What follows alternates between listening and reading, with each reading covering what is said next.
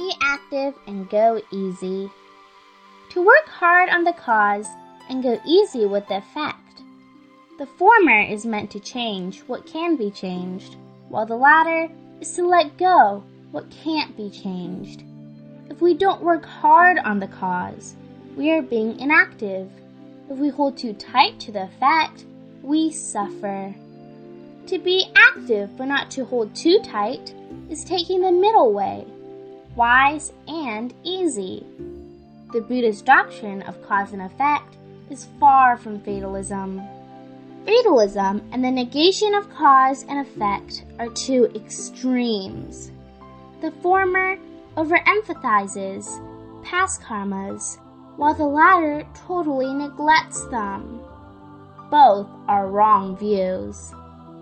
The Buddhist law of cause and effect is the middle way. It believes that the happenings of our life is not bound by this life, but is related to this life.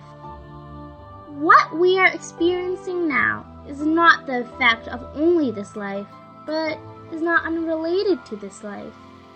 We can change our destiny by seizing the present moment.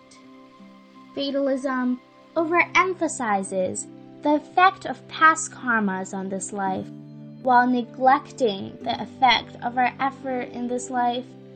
To truly believe in the law of cause and effect is to accept the destiny and then to work actively to change it for the better.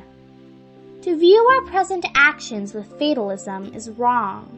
The law of cause and effect is a dynamic continuum.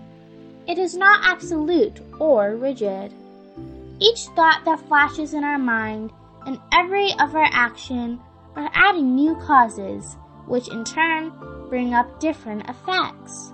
The key to the practice of the law of cause and effect lies in what we are doing right now. Are we nurturing a virtuous thought?